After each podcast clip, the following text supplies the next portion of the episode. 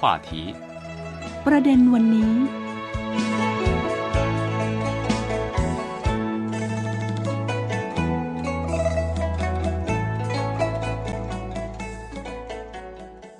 สวัสดีค่ะ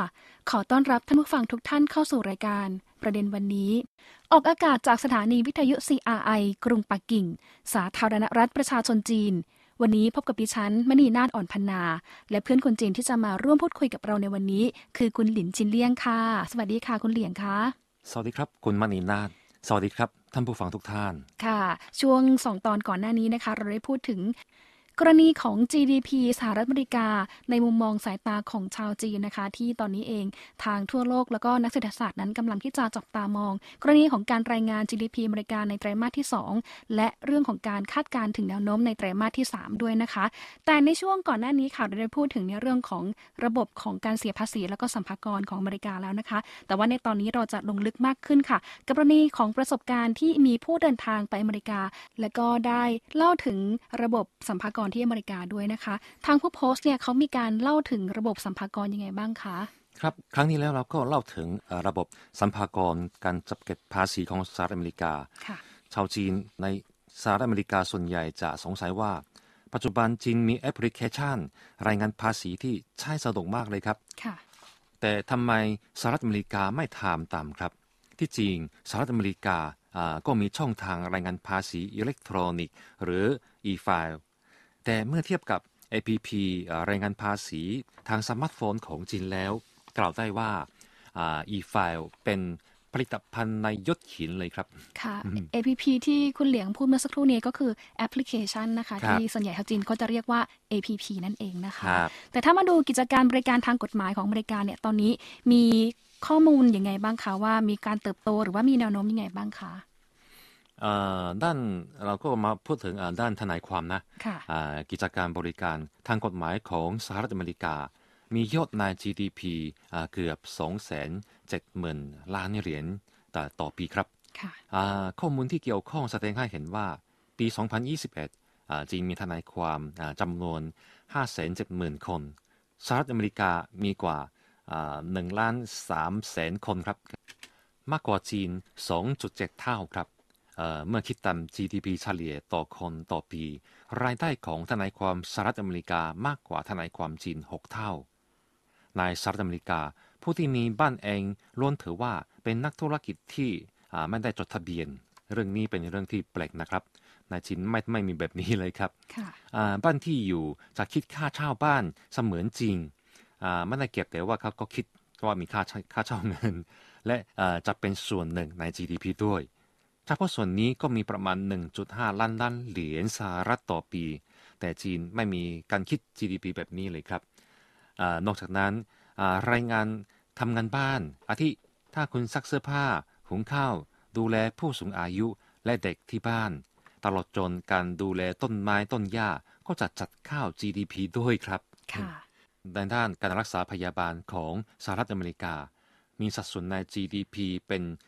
16.3เปอร์เซ็นต์ซึ่งสูงผิดปกติ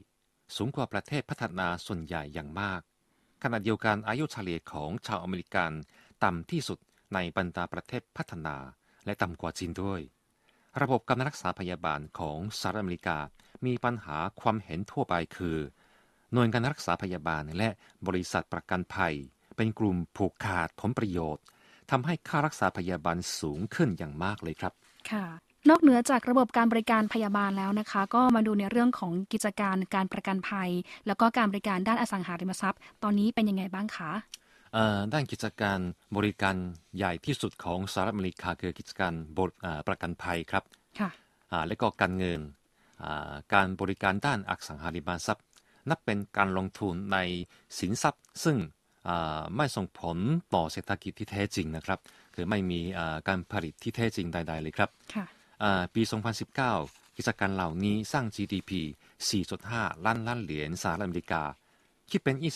21.2%ของ GDP สหรัฐอเมริกาเลยครับอืมอ่าขณะที่ในด้านนี้จีนมีจำนวน 2.6 ล้านล้านเหรียญ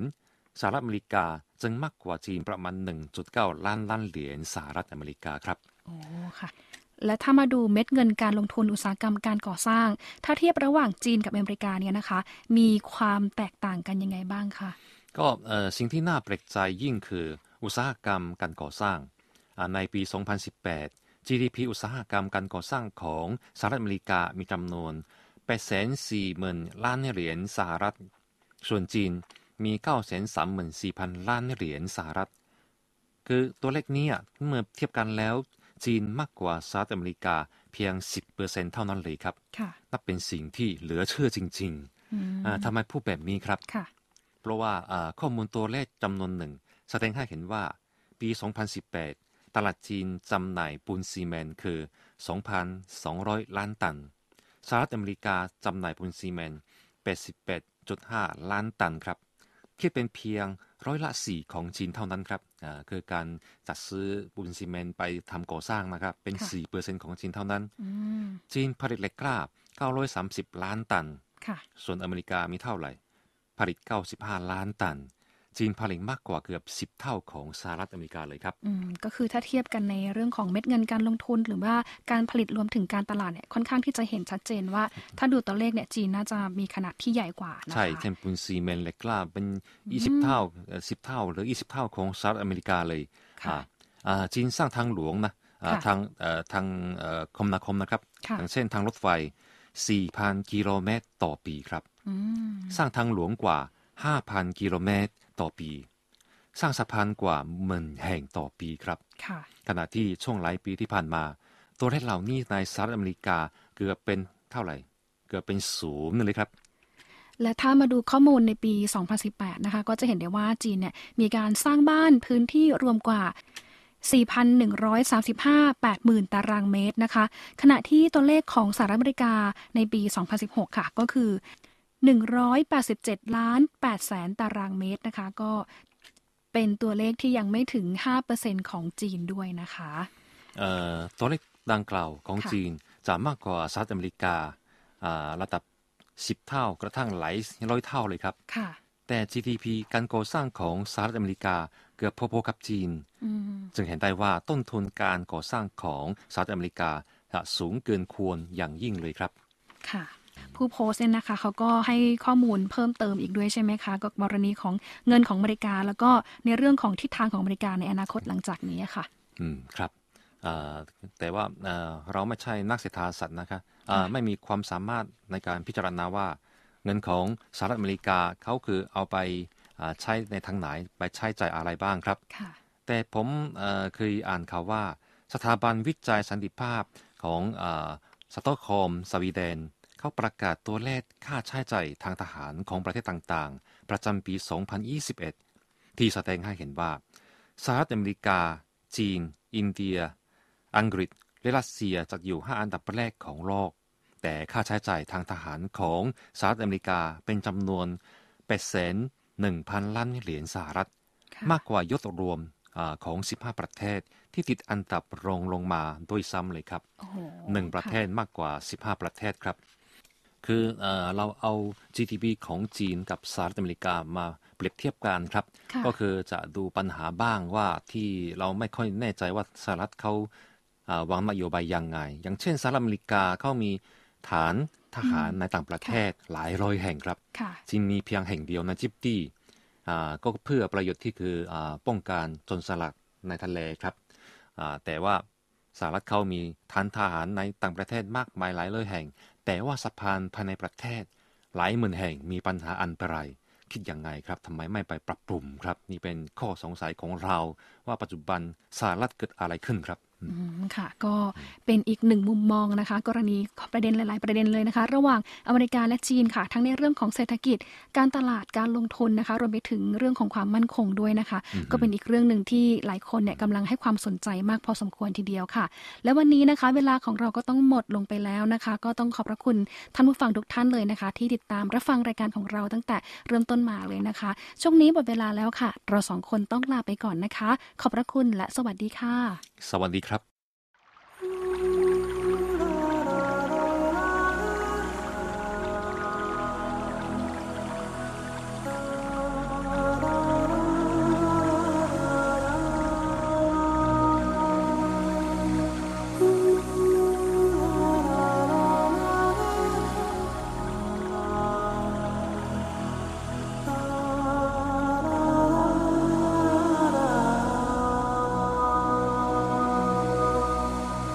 只是因为在人群中多看了你一眼，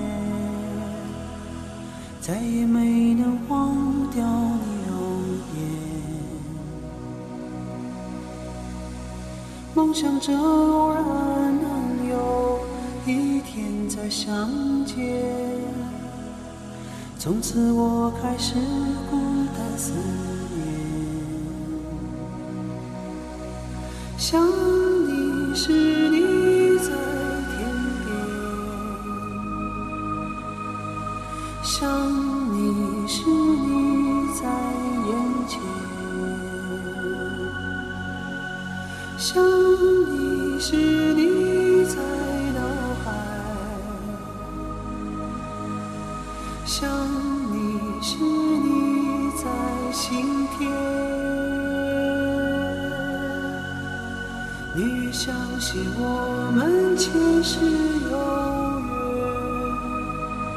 今生的爱情故事不会再改变。宁愿用这一生等你发现，我一直在你身旁，从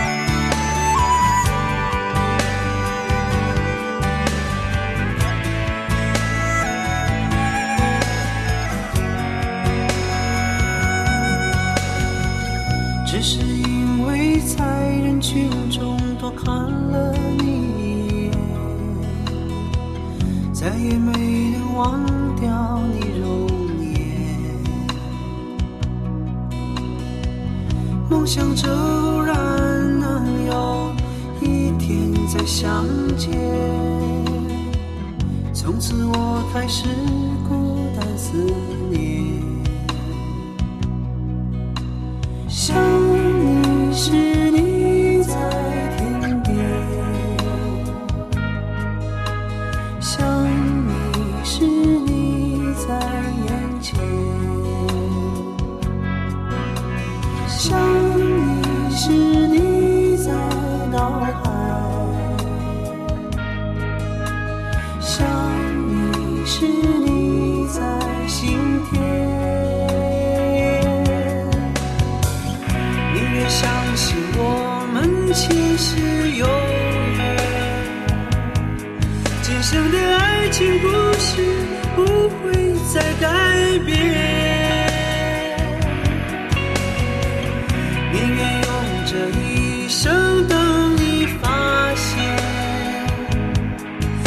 一直在你身旁，从未走远。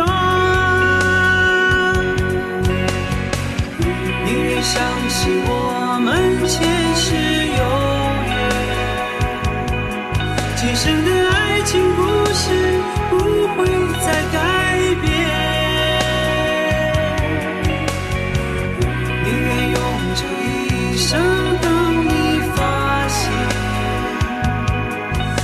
直在你身旁，从未走远，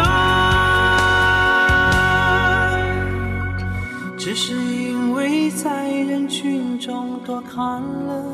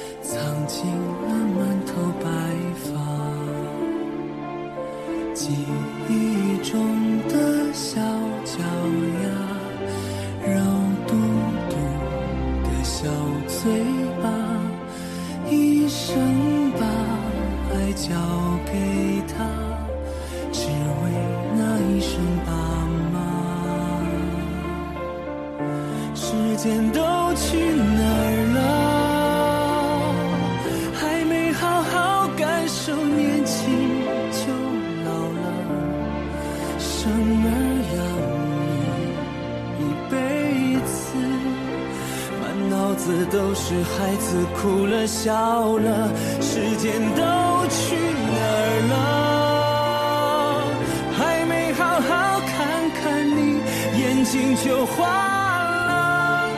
柴米油盐半辈子转眼就只剩下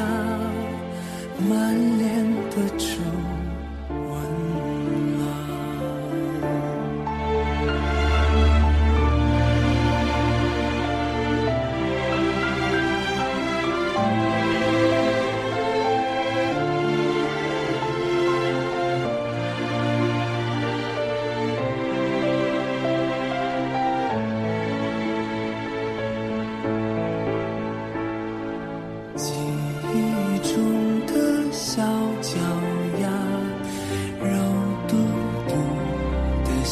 最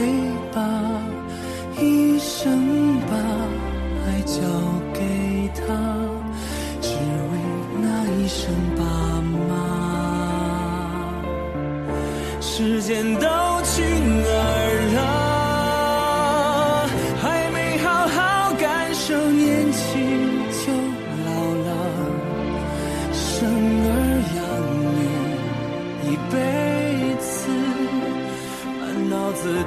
孩子哭了笑了时间都去哪儿了。还没好好看看你眼睛就花了。柴米油盐半辈子转眼就只剩下满